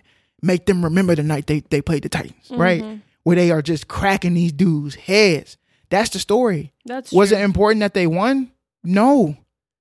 Why did it take? We saw that the black coach was fighting on their behalf every play. hmm He's he's offsides. He's lining up offsides. Right? We seen Denzel Washington's character is fighting for his players, hmm black and white. Why did it take Coach Yoast's character to be the one who saved him from the situation? Didn't have to. You didn't even have to save him. You could just let it be what it was. We still understood the story. So in cinema, it's those things in cinema. It is. We'll talk about this even with the movie Soul. Is that when it comes to black cinema, especially when it comes to crossovers, there's typically either a white savior or they make black people like animals or not human figurines. If you have not watched Disney Soul, that is like one of the critiques that everybody says. He's a black man for like two seconds in the film. Okay, in Soul, he dies very early, and for the That's rest of the movie, he's like this ghostly figurine hmm who, by all means, you can tell by his style, the way he wears his hat, and the way that he talks, he's a black man, right? But guess who his counterpart is the whole damn movie? Who ends up kind of teaching him a lesson? This white woman, this little white girl. So it's the same thing there. And people talk about even Coco, right? Have you seen Coco? Mm-mm. But it's always people of color. So we're talking about black, but we talk about people of color as well. For some reason, in these huge crossover movies, either have to have a white savior or they have to be like these non-human figurines, or they have to be animals. hmm My thing is that they probably try, think that it's more palatable for white folks. The only way we're going to get international, right? Because they think about that too. The only way we can get international support is if we don't show these black folks too many, too many times. Which is why they took off. Um, do you remember the movie? Uh, I think it's called Couples Retreat. hmm Love that movie. Yeah. Remember Faison Love is in that movie. Yeah. In the international posters, they took him and his girlfriend off the posters.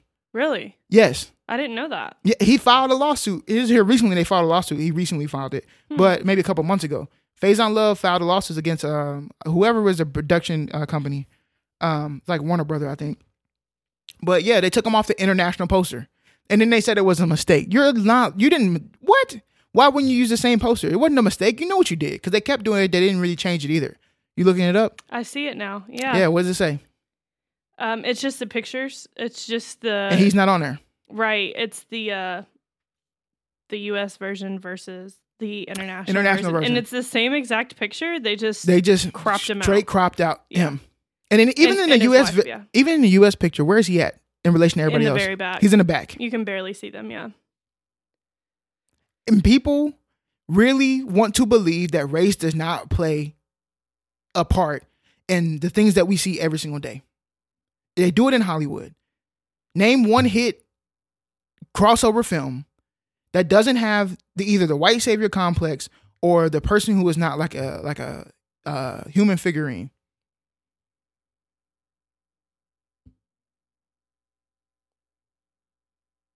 Crickets. It's hard. It is hard. The only thing I could think of maybe is like just a story of a black man. Really is even if you get into uh, Will Smith movies, right? Somebody's gonna say the pursuit of happiness. Not true. There's white saviors in that movie. People are gonna say seven pounds. That one, that one maybe I'll give you. Seven pounds is about a man who knew he was about to die and he wanted to give away some of his organs and stuff Mhm. uh, to these people.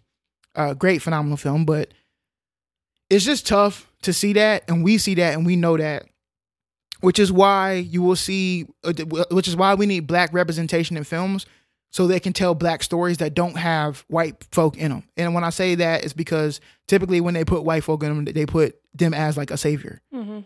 and not just as like an ally or a friend or something like that. Which is why I love like a Queen and Slim, right? Even though Queen and Slim could have been better done film, Yeah. and the downfall of Queen and Slim was, you know, a black person snitched on them, like the one person you think would not snitch on them. Uh, but that's that's real in our culture, right? We have black people who are gonna do that, are gonna bring who are gonna bring us down and stuff like that. Um, but that's why we love stuff like that. We love to see. I love how tasteful Jordan Peele does it. Jordan Peele tells black stories into where white people may be the antagonist instead of the protagonist, or if they are in the film, they somewhat sometimes play a true ally, and they're not saving the day. It, when I watch Jordan Peele films, I feel like nobody had to save this black family; they did it themselves, right? I feel that too. Right, with, like with Get Out, he saved himself hmm uh, b- by his own smarts Right. and his own wits, Right. and his homeboy who was black, TSA, s- helped s- find him. hmm right? Like it was there was nobody, there was no white savior in that film. They just played the antagonist.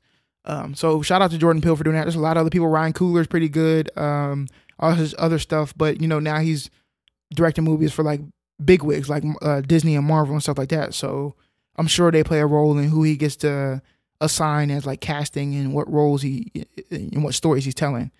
Um, but yeah, I mean that's just a crazy thing. But let me ask you a question. 'Kay. Specifically, you being a white woman who uh, grew up in a white woman who grew up in. Ma'am, I'm gonna I'm need you to stop tapping the mic. I'm sorry.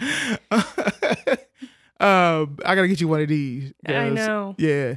Uh, anyway, somebody who grew up in East Texas, around a lot of white folks, you around black people too, but not a lot. hmm But you have black friends. Mhm. Um, you're married to a black man. You are accepted into my family. Um, so I'm gonna ask you a question.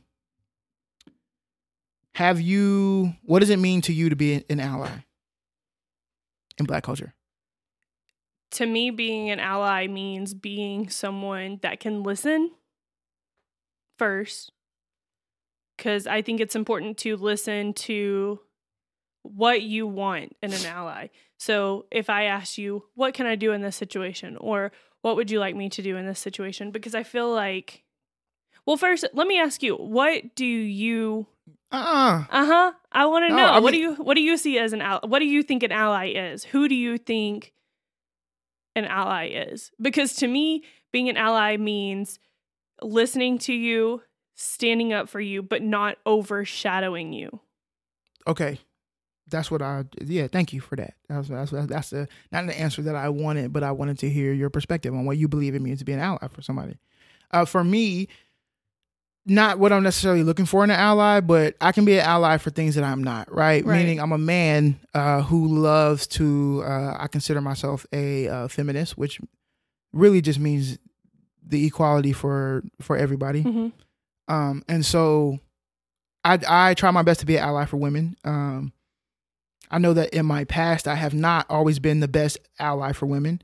Um, and I know that even going forward, sometimes even my understanding with my understanding now, sometimes it's not my place to try to uh, insert myself into that situation, Mhm. right? Some things are just for women and ain't my business. Right. Okay. That's a good point. I Um, like that. And so that's what I mean. That's what I think it means to be an ally. Is that if you truly understand, you do your own research. You um, will ask certain questions. You will ask to intervene. I don't just intervene in people's business. Right. I will ask if I can. Can I do this for you? Can I help you with this? Would you w- would you mind if I reached out on your behalf? I ask those things first before I just serve Right. because I think when you just serve, you open up the opportunity to overstep, to overshadow. You make it more about you than you make it about the other person. Does that make sense? Mhm. Uh, so yeah, I ask, I research, I learn, I ask. That's how I be an ally. I'm not afraid to say I don't know. I'm not afraid to ask. I'm not also afraid to be told that it's not somebody else's job to educate me, right? Because people feel a certain way about that. So if I'm asking somebody in the LGBTQ community a, a question that I really honestly don't know, and their response to me is, "It's not my job to teach you," I'm okay with that. Right. I was going to bring that up as well because um, here at the university, we obviously offer an ally training for LGBTQ plus. So you don't have to be the um, like you don't have to know it all, right? It's learning. It's being open to learn. It's being open to being corrected if I misspeak. It's open to getting that feedback and learning and building from that. It's continual. Yes. It's not. It's a contract. If you decide to be an ally, uh, shout out to uh, my friend Bianca. She talked about this the other night, and if you are, it's a decision you make, Mhm. and you in a life you live. Mm-hmm. You decide to be an ally. It's something you're going to be doing and living for the rest of your life. Right. Okay, uh, for whatever group you are allying for. So yeah, I don't feel a way if people tell me it's not my job to educate you. That's fine. I ask because I don't want to be like I can't. I haven't found like a really good answer, so I want to get just like like maybe your answer, somebody else's answer. And if they feel like I'm just too exhausted to to give you this information, I don't feel like I need to educate you. That's fine because that's it's a privilege for me to be even able to ask you that, and I understand that. And I know some people get upset about that. I'm an educator, and so I tend to lean more on the other side. If you ask me any question, I'm willing to sit and talk with you. You know, as as as long as I know your intentions are truly about learning. Once I get to the the if I'm able to discern that you're just trying to like either argue or or debate my other side, I don't care to because what you engaged with me for was not the intention was not intended for what I thought it was. So, yeah, like that that's me as an ally. I'm going to listen, I'm going to learn, I'm going to research myself and I'm going to ask before I intervene, Right. right? Um I had a question for you. I think this was a good question, so I wanted to ask you. I think a lot of and this kind of goes a little bit off topic, but it is what it is. Um I think I've I've heard plenty of times before like I don't see color. I hate Mhm. that phrase, but I'm going to ask you, have you ever said that? If you did and you have stopped saying it, when did you stop and why? Yeah, I I definitely think that I thought I don't know if I ever, you know, came out and said that. I believe that I probably did um back when I was like in high school, right? So when I was younger, when I was when I hadn't branched out of my small community yet and I just kind of like had that mindset of where when I said I don't see color, I meant I'm not discriminating against you because of your color. I'm Right. not prejudging you based on your color. And so that's what I meant by that. But then as I got older and I got out of my hometown and I started being around people that grew up in very different And and when I say I got out of my hometown, I'm not bashing anybody that lives there. I'm not saying that that was a bad place to grow up, anything like that. I'm just saying people that grew up in the city are completely different than people that grew up in a small town, right? Mhm. So when I went to college, and majority of the people I was around are, were from the Dallas Fort Worth metropolitan area. Their way of life and the way that they perceive things was completely different than where I grew up. So when I got around other people and heard from them, and I don't think I ever said anything like that in college, but I mean, I definitely probably said things in college that I shouldn't have. Um, but I learned, I was corrected. Like, yo, you can't say that. Okay, cool. Sorry, won't say it again. Or that that's not the way to look at it because now you are um dismissing everything that comes with color right? and so i think that that's where i learned is just from being around black people and being in like integrated into that culture and seeing that when in in all minorities really when saying i don't see color that's dismissing everything that comes with the color because if i say i don't see color then i'm saying that i don't see the systemic racism that is constantly against people of color. I'm saying that i am blind to the fact that there are things that keep you down. Like yes we and and something that bothers me is that when people say well we all have the same opportunities Mm-hmm. that is not true we all have the same 24 hours. We all have the opportunity to go get a job. We all have the opportunity to work hard and buy a house. We all have this. Not true. Do we all have that opportunity? Yes. Does that opportunity look the same? No. no, absolutely not.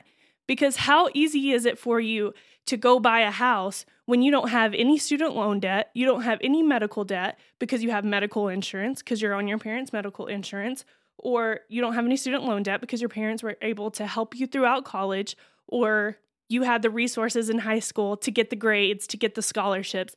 Like it all starts Right.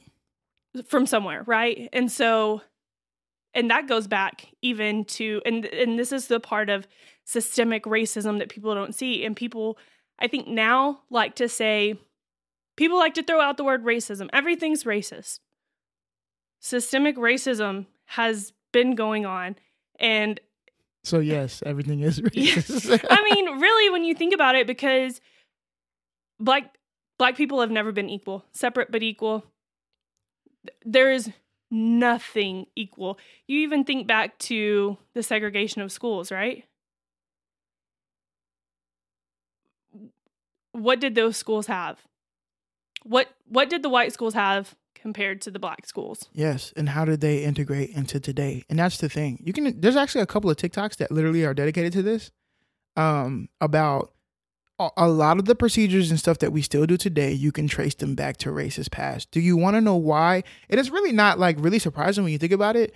The country was founded on racism. Right. So it's not surprising that the thing the products that came from it was racist. Uh-huh. and it's still things that we have today, which is why, you know, I don't. When people, uh, just to be completely vulnerable, people who are too patriotic scare me, and here's why it scares me, because they, to me, it, it seems that they are married to like an older ideal, hmm and all of those ideals are stemmed in slavery. Right. So, and and I know y'all know what I mean by too patriotic. Okay, hmm I'll put it like this. Why do you have a flag flying out your the back of your truck? Flying out the back of your truck. Not like, oh, you got a flag sticker and everything else and like the huge flags that fly out the back of your truck. Mm, It's a little too patriotic for me. Okay, I feel a certain way. It's a little OD. That's a little OD because you didn't have to go to OD. Mhm. And I get why you love your country. Here's the thing. I love America too. hmm And because you love America, you I think want that it we to can be do better. things right. I want it to be better for myself and everybody. Exactly. Um, and so not to say that flying a flag is is un, is Racist. is racist. No, it's not. And and it, honestly, if you love it, you love it. I'm just trying to tell you how it makes me feel when I talk to people who are so like nothing should change. Our founding fathers, our founding fathers, our founding fathers were racist. Right. They owned slaves, and they're not the smartest people in the world. Right. Why are we acting like the people who founded this country? Nobody else can be ever smarter than them. As if things don't change, and pe- as we come along, I was about to say things that how much we happen. have evolved. Thank you. Yeah. People evolve, things change. So we kind of need to go back and say, you know what? Back in the day, this this worked. Today, it doesn't really work, I right? Mean, and you even can see that in the Bible with the Old Testament versus New The- Testament. Yes, like in, in everything. And not even just the Bible, literally in everything. Stuff changes. The only constants really are certain laws of of of of science and things of that nature. Um, but everything when when it when it refers to humans is is evolving and it's always changing, which means we, which means we need to as well. And so all of that to say I I to to bring it back to the I don't see color. It is very dismissive. The reason why it is is because we don't see, and black people get this all the time. We don't see any. Nobody says I don't see gender, Mhm. right? Nobody says I don't see anything else. It's always I don't see color, which was the same when it comes to when it comes to All lives All lives matter. Yeah. or yesterday we saw a flag that said police lives matter. Everything is always in response to black folks. Why? You were never saying this before. Oh, I don't see color. Okay, cool. You don't see color, but that's a lie. Let me tell you why. When something happens, if you, if it was a black man who did it, when the police ask you, what did he look like? What did she look like? What did they look like? Um, they were they seemed tall. I, I thought you didn't see height. Um, they were fat. Do you see body type? You see what I'm saying? hmm You do see color. And within my color, first off, I'm black. I'm proud to be black. And you should be proud to be white. You should be proud to be Hispanic. You should be proud to be whatever you are. Because what happens is the things that came out of my blackness and my culture make me proud. hmm There are also things that come out of my black culture that don't do not make me proud, but I'm going to accept that and not subscribe to that. Right. So it's hard for black people, especially me, but it's hard sometimes for me to see people that when they say stuff like, well, you weren't a slave, your grandmother wasn't a slave. Okay. I posted something on my Instagram not too long ago about somebody being denied admission into a school, Emory College. It was Emory College, Emory University, on the basis that they were black. This letter, this denial was in 1959. My dad was born in 1954. Okay, this isn't too long ago. But also, why do we not take the, subscribe to the same thing for people who are in the military? What do you mean? So I didn't mean to put my hand up to you like that, but like uh, we we on a we on a right track path. You will say to me that I can't be upset, I can't benefit, I can't march on behalf of people who I don't have slaves in my life. I can't hold you accountable. I can't have pride. I can't have anger. I can't have feelings because I didn't have people who are still alive today as slaves. Right? Mhm. But you will you will wrap yourself in the American flag for your granddaddy's granddaddy who fought in World War One. That's a good You don't have nobody in your family right now who is alive who fought in a war or, or served this country. And it's okay for you to be patriotic. It's okay for you to say that. It's okay for you to say, well, I, ser- I love this country because my, my grandfather's dad, my great granddaddy and his daddy and his dad before him all served this country. Well, did your dad? No. Did his dad? No. Are you? No. Is your sister? No. Is your mom? No. Anybody in their family alive right now? No. But I can't go down my lineage. Mhm. You see what I'm saying? That's a good point. It's a du- the the double standard. You can't have it one way and not have it the other. Right. So It's also funny that people are so obsessed with genealogy right now. yes, I don't understand. I want to know where I came from. Right. Okay, but you don't like immigrants. Yeah, right. Because if you Sus. exactly, you're gonna put it on there, and yeah, and you know what I saw the other day that was pretty interesting. Uh, I, was, I like to follow a lot of Dr. Umar pages because I think Dr. Umar is hilarious. Not that I subscribe to like half the stuff that he says, but He don't Uh, like obviously you. he doesn't like me because I'm married to a white woman. Uh, but This is a black man, and, and uh, one of the things he said that was very important: black people aren't immigrants. At least the, the, the descendants of slaves from this country, not immigrants, were imports. Mm. I was like, that just blew my mind. Yeah, blew my mind. it's true. right? But for everybody else, for a lot of the people, not everybody else, you are immigrants. Your family are immigrants. You should be proud of that as well. They probably got away from a situation that was very bad to come to a place that had hope and promise, which is America. Yet, and we can get on Fled Cruz ass real quick. Fled Cruz. Fled Cruz. Just can we fathom this for a second? That boy said, "I'm going to Mexico to give my kids a This better life." man is in Texas, a senator for Texas, Tejas, which the majority of Texas was Mexico. hmm There is a bunch of Mexicans who live in Texas. Mexican culture is as Texas culture is and can be. Right. Okay? You cannot be in Texas without there being Mexican culture. It is mm-hmm. impossible. It is a reason why you love Texas. Okay? Shout out to all my Mexican folks. Tex-Mex. it is ingrained in the culture of Texas because it was Mexico. And so you have somebody who is supportive of border walls and everything else, and people who are not trying to immigrate, quote unquote, properly, even though the the way to do it is extremely hard and tough. Uh, and I can tell you that firsthand. It is not easy to properly become an American citizen when you're immigrating you have somebody who is who subscribed to all of the the, the the Trump rhetoric when it comes to cracking down on all of that, who at the the biggest time of need for his state, they're going through a national emergency right now. The biggest time of need took his family in the middle of the night. Because he could have did it any time. But he chose a flight in the middle of the night to go to Mexico. Cancun. Then tried to come back and say, "Oh, I was just dropping them off, and I was gonna come back." No, no, no. Then he came out and said, Then he came out and said, "Well, we had been in the house cold for two days. It was very cold, below, you know, in the teens and the twenties, and it was really, it was just really cold." And my daughter said, "Hey, you know, um, school's been out, and um, and we really just want to, we, we we should just go to Mexico. We don't have anything else to do." So yeah, you know, I admit that was maybe a mistake and da da da da. But you know, what would you do? Huh? What would we do? Excuse me, sir. Everybody in Texas feel the same way. If if everybody had the means to pack up, and here's where we go with privilege. If everybody had the means to pack up and fly their ass to Cancun to warmer weather during the t- during the time of what was going on last week, and even now, they would have done it, bro. Cancun would have been the most populated uh place in a short span of time ever. hmm Everybody would have did it. You're supposed to be representing your people. You're supposed to be helping your people out in whatever way that you can. And you left talking about I was going to re- work remotely. This ain't the time for you to be remote, bro. Right. This the time for you to bring your ass home. Let's go. We got to go to work.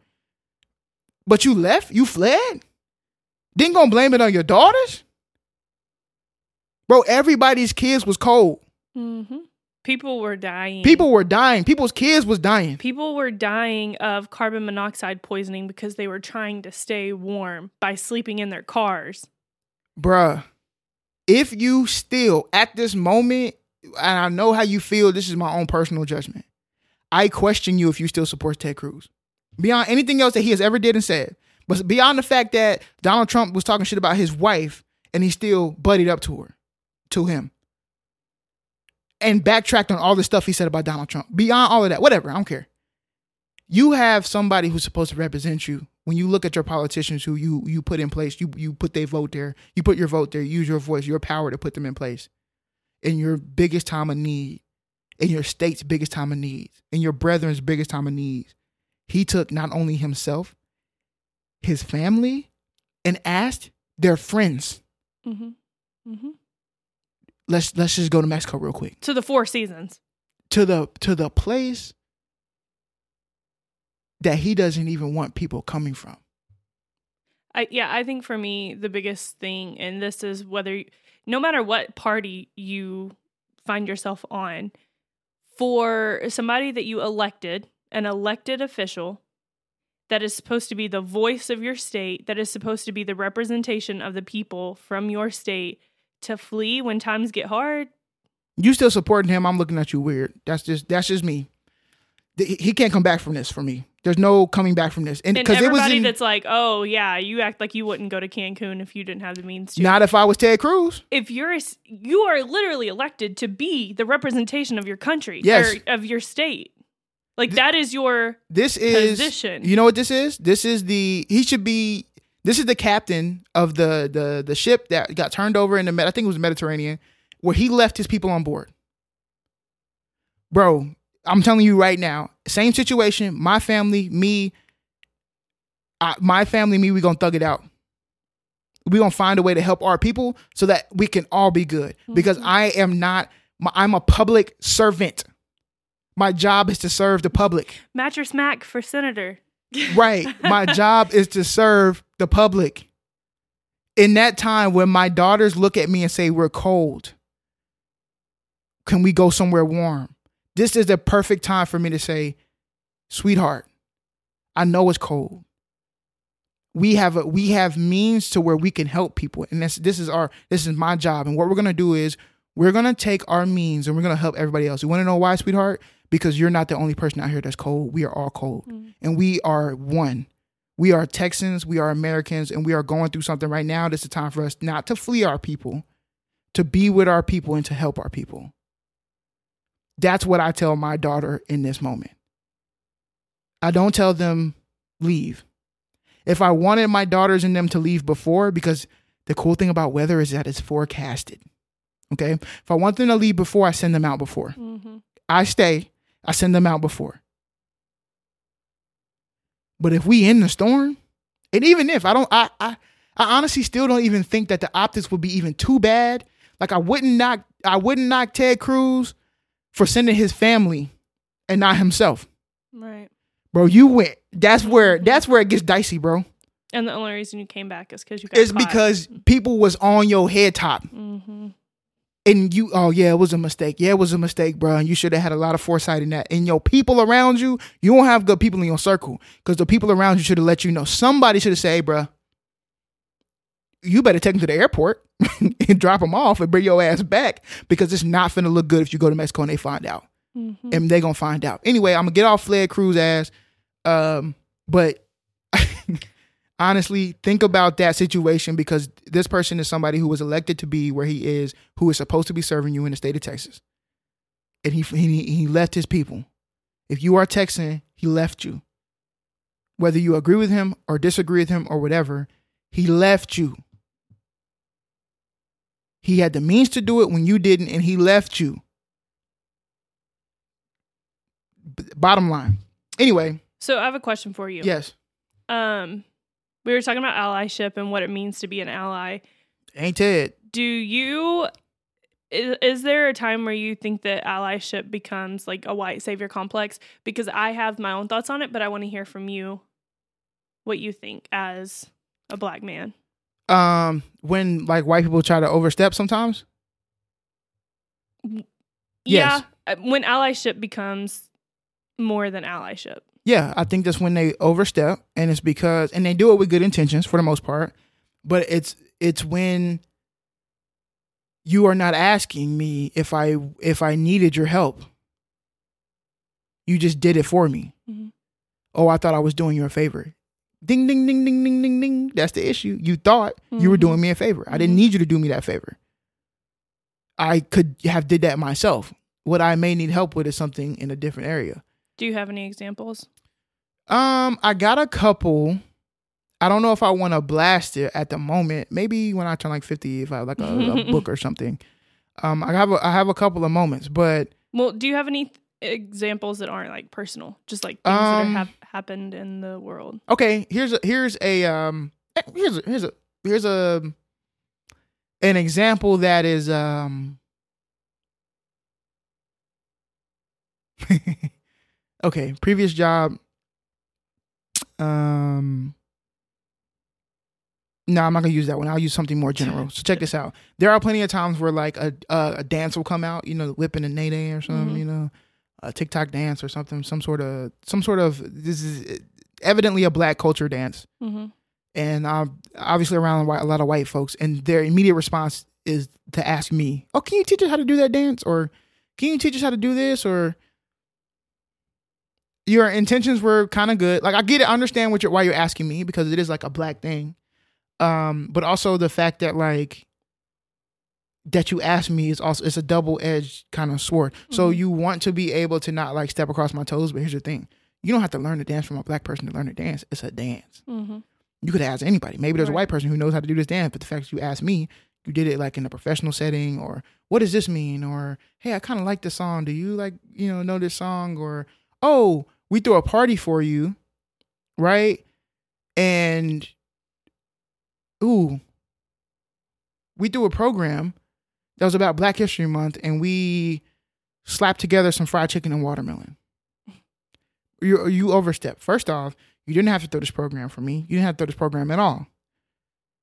On top of that, I know why you're doing it because you wanted to bring light to the cultures in the hall or in Black History Month. But then you went and got fried chicken and watermelon, which is like, Like that's the only thing in a black person's diet. thank you. Like I don't like Chinese food. Like I love uh, Chinese food. Right. Could we not ha- have had that? Why was it fried chicken and watermelon? Like it's it's Your favorite thing to eat is grilled chicken yes, thank you. Um, and fajita vegetables. fajita vegetables, like that's my thing. I don't know why.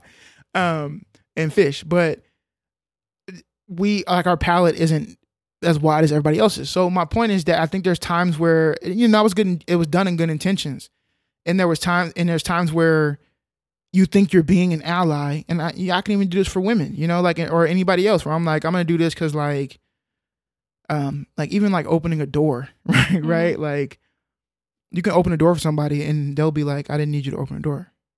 I can do that by myself. right. And I get that. Like, which is why sometimes when I am get around people, unless it's like a huge crowd, if it's a huge crowd and I just walk through and I'm just holding the door open, that's cool. Uh, but I will, if you haven't noticed, I will preface that for other people. I'll say like, oh, let me get that door for you. Or let me, can I grab this for you? And then I will gauge their response on whether or not I do it. If I say, let me get that door for you, can I grab that door? And they don't respond, don't do nothing, I don't touch the door. If they're like, oh, oh, thank you, then you know, if they're welcoming to it, then I'll do it. So that's me again asking for permission to intervene. I don't just intervene. With the lady the other day, she got stuck on the ice with the uh the her mail cart. I went to the window.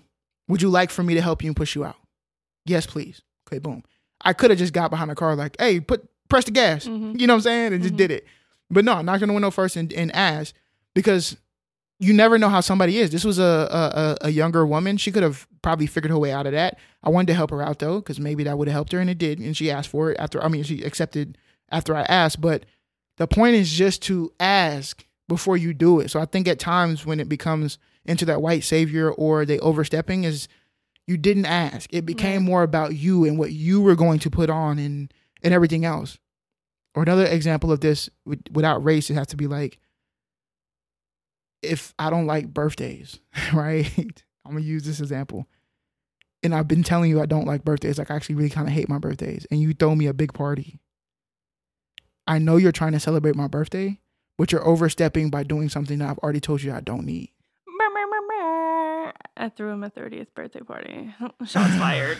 No, no, no. I'm not talking about you. That was great. That was great. And you know how I feel about my birthday. And I really do appreciate it in that moment. And there was people there. If there was some if there was a birthday party that I wanted, it was that one. It was people who I cared about there. It was very small, very intimate. It was fun. You did a phenomenal job. I am really appreciative of that. Um, but I'm just saying in general, sometimes what we do is we do stuff that we think is helping the other person, but we're really just doing it for ourselves. We're doing it to serve ourselves, to say, oh, we did this for this person. It made us feel good Mhm. it makes me feel good when I'm giving you a gift. But if you tell me don't give you a gift and I give you a gift, I'm really an asshole.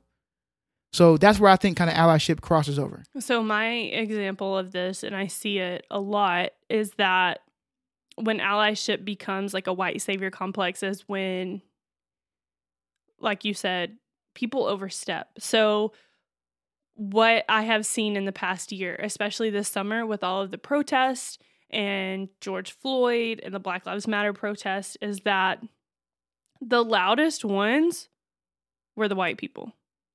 Yes.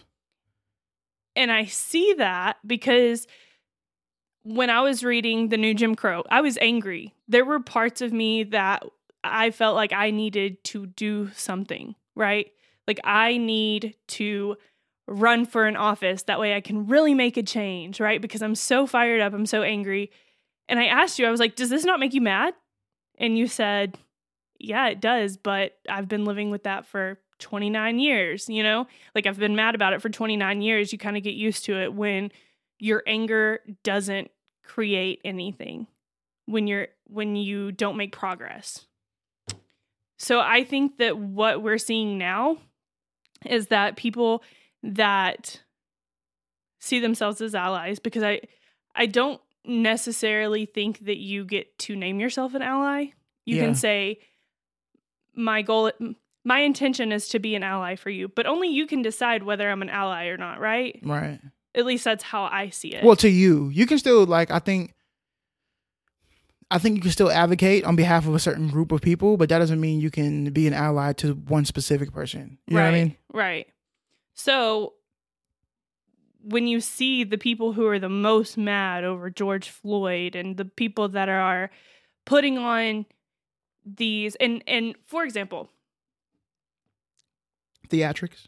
theatrics, yes, like a front, right? Everybody's saying this is performative activism. This is y- y- things like that.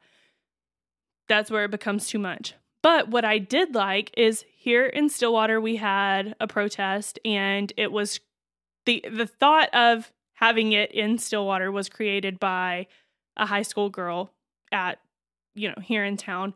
And it was it was her idea to have it but she did not take ownership of it. She said i think we should have this and i am going to get other people involved to make it what it is. So she did not even you know they asked her to speak at the um at the protest and she didn't speak. She gave it to other people right? So she gave it to um, the black student association here at OSU to go speak. She gave it to a black preacher to come and speak because it was not her place to speak. All she wanted to do was create something. So i to me that's the definition of an ally seeing her do that right so it was her idea she wanted to put it into action but she gathered all of these people for their voices to be heard because what she's saying doesn't matter hmm you know Right. Well, I think it matters, but I think that that she in that moment Well, recognized that she didn't want to turn but- into ultimately yeah right. She didn't want to turn into the, the she didn't want to have the white savior complex. She didn't want it to be about her. She just was like right in Stillwater is predominantly white, and this was also over the summer, so it was just a lot of white people here, not a lot of black people. And at this time, um, you know, as it is not happening directly in our community, so we're not actually like, um, you know, retroactively or reactively protesting.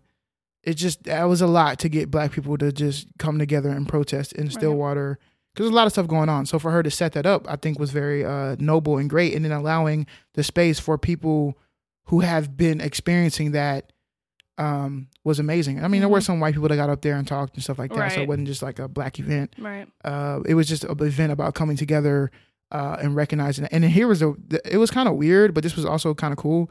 It was in front of and like on the steps of the police station hmm and of course there was a lot of um there was a lot of rhetoric of of of reforming the institution of policing um which also starts and has a very racist beginning but um and so i'm sure that was like a little you know there's some some dissonance there and it was a little weird because they had like people on the roof and like, Like, come on yeah, bro like mm, yeah I mean, yeah.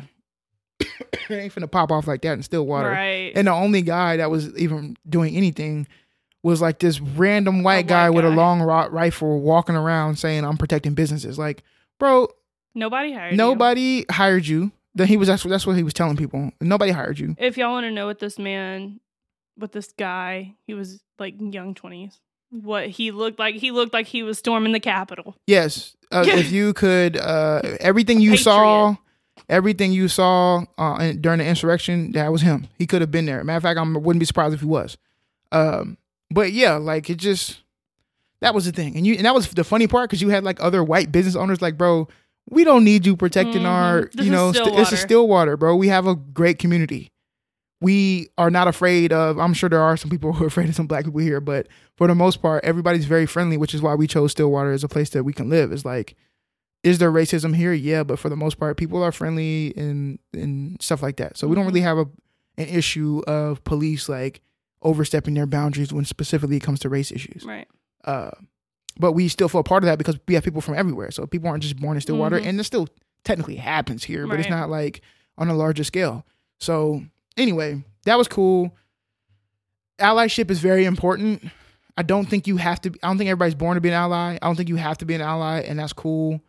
Um, I do think that it's very important to have allies on every side I, because that's how we are able to come together Mhm. it's going to take um it's going for for women it's going to take people of other genders to be able to say i recognize a flaw in my gender historically and how can i change myself and how can i offer aid to you to to to help you progress it's going to take some white people and other people to understand the flaws and uh, not the flaws but the the the history and the vitriol in the black community and to be able to say I recognize my flaws. I recognize my part in this history. What can I do to to to going forward help you with with the privileges that I have? Mhm. Uh, so that is true allyship, action, lifelong. So I hope you dive into it because I think that's how we make a better America. Um, I think that's how we become better citizens. Is that we fight for each other's, each other's, each other, and that we don't turn into fled Cruz. We we stay as as our loving, compassionate humans. And when the going gets tough, the tough get going, and we band together. We don't leave each other. This is a very long episode It is a very long. we really do appreciate you for staying and listening this whole time. Um, we'll give you a special treat since you stayed and listened this whole time. You know what the special treat is? What's that? That you should should go treat yourself at like Sonic or you know Aspen or you know whatever you get your special drink from or or anything. And if you have the means, you say, "Man, I also want to treat this podcast with." that ain't treating them. I know, I know, I know. I'm just messing. Listen, uh, we are self-funded, and we love uh, when we see the dollars roll in, uh, so we can stack them up and make this a uh, a better podcast for you all. Yeah, I got to get a new mic stand, so I stopped. hitting Yeah, so she stopped hitting it because goodness gracious. Um, so yeah, hit us up on Cash App or Venmo, Press Next Podcast, uh, on both of those, and uh, give us a little coin. Uh, join us on Instagram and our Facebook group, um, Press Next Podcast. Click the link in our bio. Follow us on TikTok as well. Um, we really do want to interact with y'all. We are are thinking about putting different segments into the show as well. Uh, we really, we really do. Like, even if it is like sending us an email, so pressnextpodcast at gmail.com. Send us an email about stuff that you want us to talk about, like topics. Uh, if you think you would like to be a guest on our show because you want to talk about something, if you think that uh, you you have a differing opinion on stuff that we've talked about, that's fine too. We are welcoming all of that.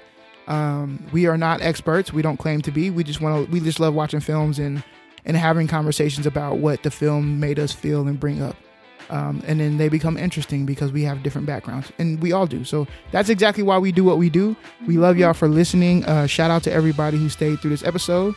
And um, remember, when you're sitting on a couch and it's cold outside, and you got your popcorn and eating pop tarts, whatever your favorite snack is, Always always press next. press next. Binge watch that stuff. We love y'all.